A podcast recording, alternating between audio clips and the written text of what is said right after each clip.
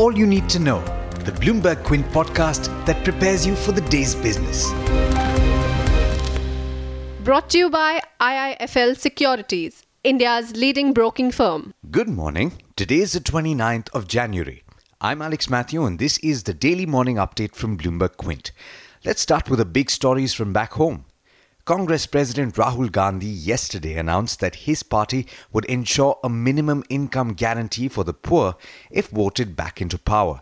According to Praveen Chakravarty, former investment banker and head of the party's data analytics department, the Congress scheme would determine a certain threshold marked as a minimum income level. Families falling below this threshold would be compensated an amount up to a predetermined level through direct transfer. In an interview with Bloomberg Quint, former Finance Minister P. Chidambaram said the Congress wasn't looking to implement universal basic income, an idea that had been mooted by former Chief Economic Advisor Arvind Subramanian. Chidambaram said the idea was to adapt the principle behind universal basic income. He clarified that the announcement was for a minimum level of income for poor families. In other news, Finance Minister Piyush Goyal yesterday, in a meeting with heads of state-owned banks, discussed steps to promote lending to MSME and agriculture sectors. He also promised to continue to support public sector banks. Now, speaking about public sector banks, Bank of India reported a large loss as it stepped up provisions against bad loans. By doing so, the lender has seen its net bad loans drop below the threshold that invites corrective action from the Reserve Bank of India. It is, remember, one of the 11 government-owned lenders that are currently under the RBI's prompt corrective action framework. With the fall in net non-performing assets, it now has a good chance of exiting the framework. Jet Airways is seeking shareholder approval to allow banks and financial institutions to have a say in the operations of the airline by converting loans into shares. The airline is seeking shareholder approval through a special resolution to increase its authorized share capital to 2,200 crores from the current 200 crores, according to the stock exchange notification. This will give it more room to issue fresh shares to lenders. Tata Steel is looking to pare debt by nearly 3,800 crores by selling majority stake in its Southeast Asia business. TS Global Holdings has signed an agreement with HBIS Group to divest its entire stake in Nat Steel Holdings and 68% in Tata Steel Thailand, according to an exchange filing. By the way, while we're on the topic of steel, interesting update here. India has replaced Japan as the world's second largest steel producing country. China remains the largest producer, however, accounting for more than 51% of global production. Let's turn to international news now. US prosecutors have filed criminal charges against Huawei Technologies, which is China's largest smartphone maker. They've alleged that it stole trade secrets from an American rival and committed bank fraud by violating sanctions against doing business with Iran. US stocks fell after Caterpillar and NVIDIA blamed slowing global growth for disappointing results, augmenting concern the trade war with China is hitting corporate profits.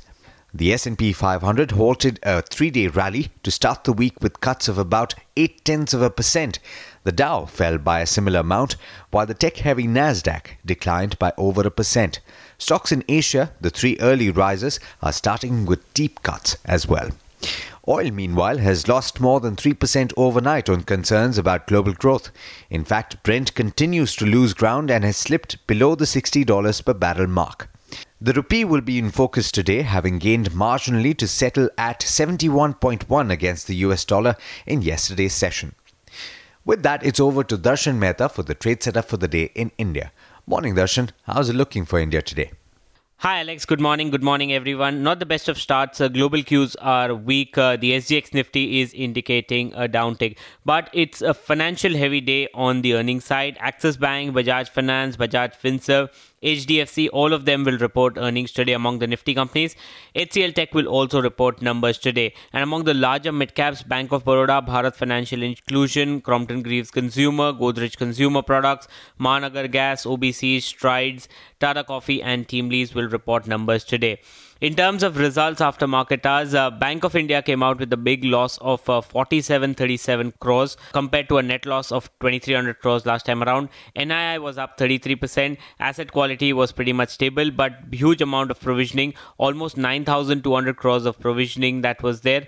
Net NPA below the threshold of RBI's prompt corrective action. Asset quality remains weak as slippages were elevated.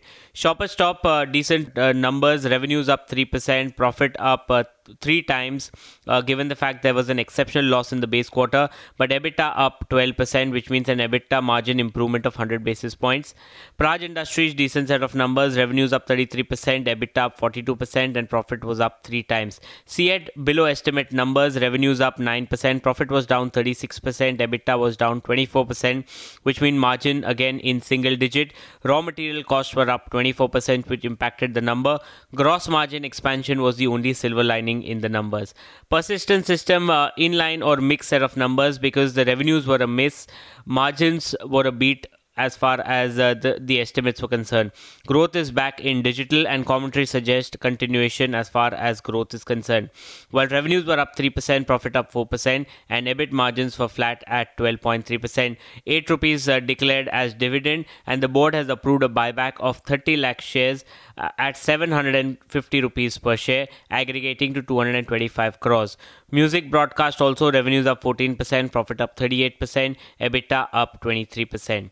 Chennai Petro, weak set of numbers, even though revenues were up 15%, there was a net loss of 363 crores and an EBITDA loss of 345 crores.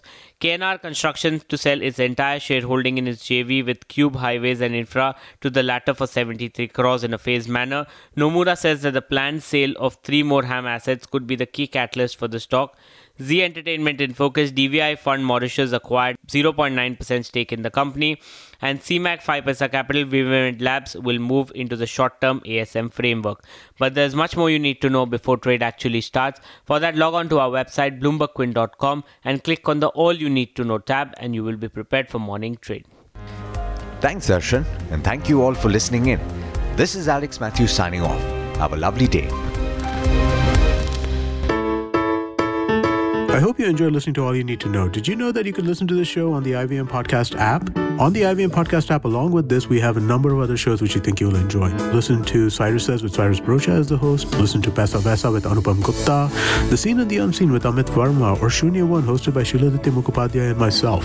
Check out the IVM Podcast app to get more talk content that you will enjoy.